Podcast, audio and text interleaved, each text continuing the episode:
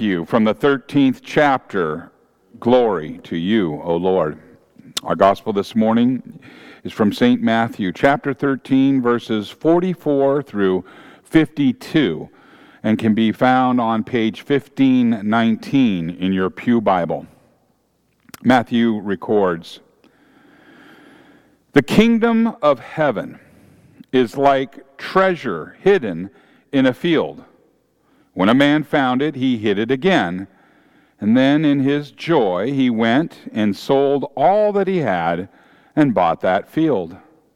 Again, the kingdom of heaven is like a merchant looking for fine pearls. When he found one of great value, he went away and sold everything that he had and he bought it. Once again, the kingdom of heaven is like a net that was let down into the lake and caught all kinds of fish.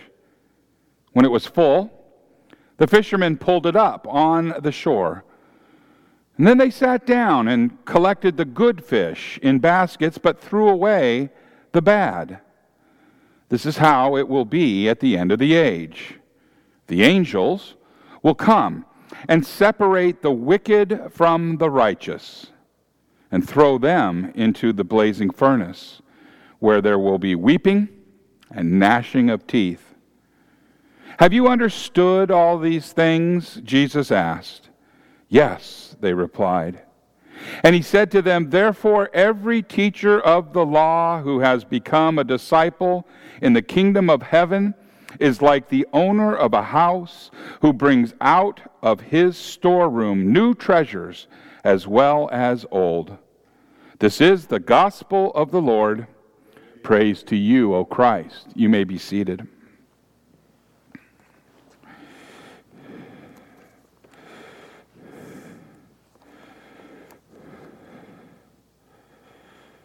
Will you pray with me?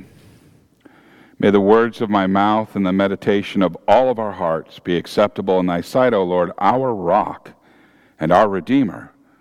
Amen in the name of Jesus. And evangelism is not a bad word. So, this is the third week in a row that we are looking at parables from Matthew 13. And today we are actually studying three parables. One's called the parable of the hidden treasure. The next is the parable of the pearl of great value. And the third is the parable of the net. And these parables are somewhat different from those of the previous two weeks. For one thing, they are much shorter.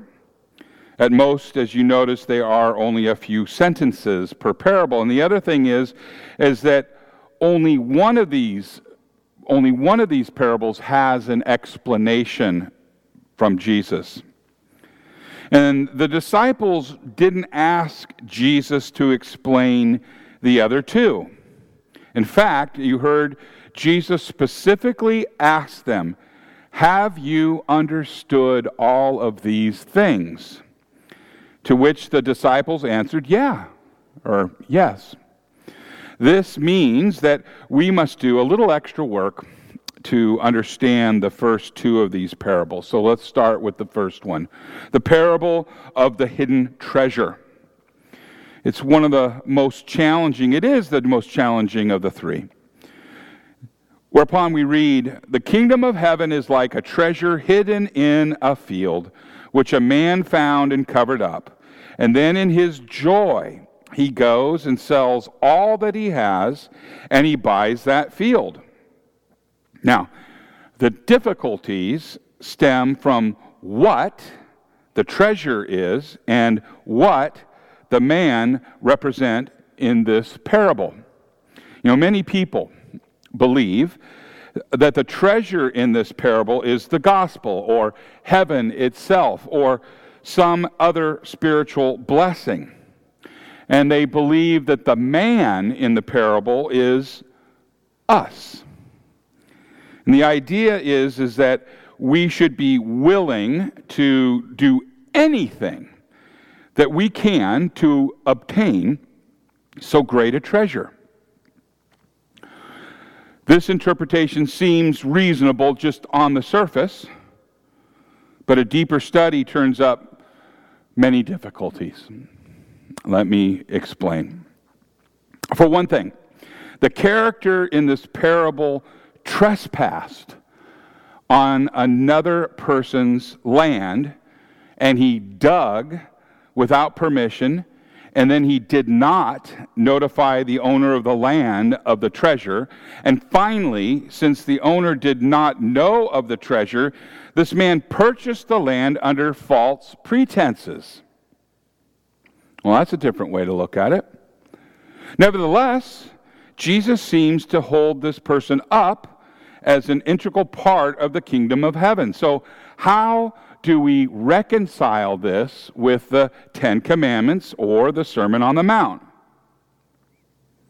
Well, ask this question When has Jesus ever told us that the end justifies the means? Never. Another difficulty with this interpretation is that the simple fact that we can't that we can't do what this interpretation asks us to do. The Bible, it regularly tells us that we can do nothing to obtain spiritual things. In fact, the Bible teaches us that we are that we naturally reject God's gifts. Paul wrote in 1 Corinthians 2:14, the natural person does not accept the things of the Spirit of God, for they are folly to him, and he is not able to understand them because they are spiritually they are spiritually discerned. So what are we supposed to do? Paul tells us that by nature we do not even want spiritual things. So how can this parable ask us to sacrifice everything for them. It doesn't make sense under that interpretation. However, the answer to the difficulty that we may have lies in today's reading from the Old Testament that Ken read from Deuteronomy chapter 7 in verse 6. The Lord your God, the Lord your God has chosen you to be a people for his treasured possession. Who did the choosing? God did. Amen. And from this verse, we learn that the treasure is not some sort of spiritual blessing that we must sacrifice to obtain. Instead, we are the treasure. And it is Jesus Christ who is the man who purchased the field. And the Old Testament reading also tells us that we are not a treasure because of anything that we have done. Instead, we are a treasure because God has chosen us to be his treasure. Jesus loves us, even though we are sinners. In order to ransom us, Jesus surrendered his throne in heaven. He took on a human nature. He lived in poverty and under severe oppression. And ultimately, he even surrendered his life for us. So, this parable expresses the same thing that the Holy Spirit inspired Paul to write to the Romans, the Christians in Rome. He said in Romans 5 8, God shows his love for us in that while we were still sinners, Christ died for us. And like the man who paid all he had in order to, to buy that field, Jesus paid all that he had, even his own life, to ransom us from sin. Now, the parable of the pearl of great value. It duplicates this teaching. Just as God loves us and calls us his treasure, in the first parable, so now, he shows his love for us by calling us his precious pearl in this parable. And again, the merchant expends his entire life savings to obtain this precious pearl. God spared nothing, not even his only son, to redeem us from sin and death and the power of the devil.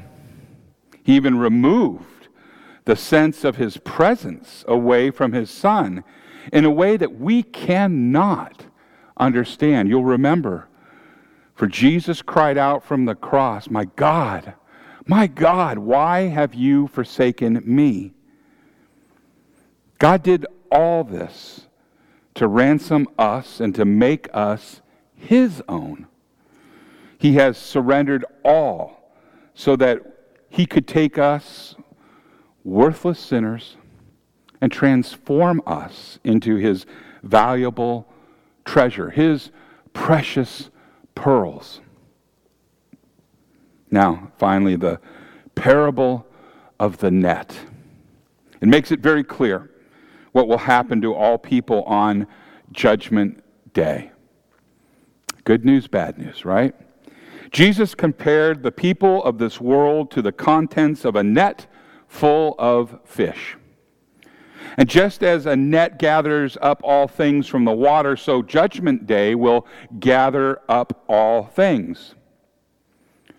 And just as fishermen sort the contents of the net into trash and good fish, so God will send his angels to separate the evil from the righteous. The righteous are those who have the righteousness of Christ through the Holy Spirit's gift of faith. They are God's valuable treasure, his precious pearl. The evil are those who refuse the Holy Spirit's gift and they rely on their own righteousness for salvation. They may be valuable and precious in their own sight, but that means nothing in the eyes of God. The Bible tells us that we are sinful creatures. The psalmist in Psalm 51 5 he said, Behold, I was brought forth in iniquity, and in sin did my mother conceive me. From this, we learn that we are sinners the instant that we come into existence at conception. And the prophet Isaiah says in Isaiah 64 6, We have all become like one who is unclean, and all our righteous deeds are like a polluted garment. From this verse, we learn that nothing we do in our lives, not one thing, can change our sinful status. Paul tells us in Romans 3:23, all have sinned and fall short of the glory of God. All have sinned and fall short of the glory of God. And from this we learn that no one can escape from this sinful condition. And from today's parables, we learn that God still considers us precious in spite of our sinful condition. We learn that God will spare nothing to ransom us from this sinful condition. Instead, he will liquidate all of his holdings in order to purchase and redeem us from sin, death, and the power of the devil. The Holy Spirit inspired Peter to write this in 1 Peter 1, verses 18 through 19. Peter writes this amazing, Peter the fisherman. You were ransomed from the futile ways inherited from your forefathers, not with perishable things such as silver or gold, but with the precious blood of Christ, like that of a lamb without blemish or spot. And from this, we learn that the holdings Christ liquidated, the check that he wrote, were paid in the currency of his holy, innocent blood, a shedding of blood into death. And we know that Christ's payment was sufficient. The check cleared. He did not remain in the grave, but he rose on the third day. His resurrection assures us, those who believe, that we are indeed God's treasure, his precious pearl. His resurrection assures us that we will also rise from the dead. And it assures us that we, as God's precious people, will enjoy heaven with Him forever. In the name of Jesus, amen.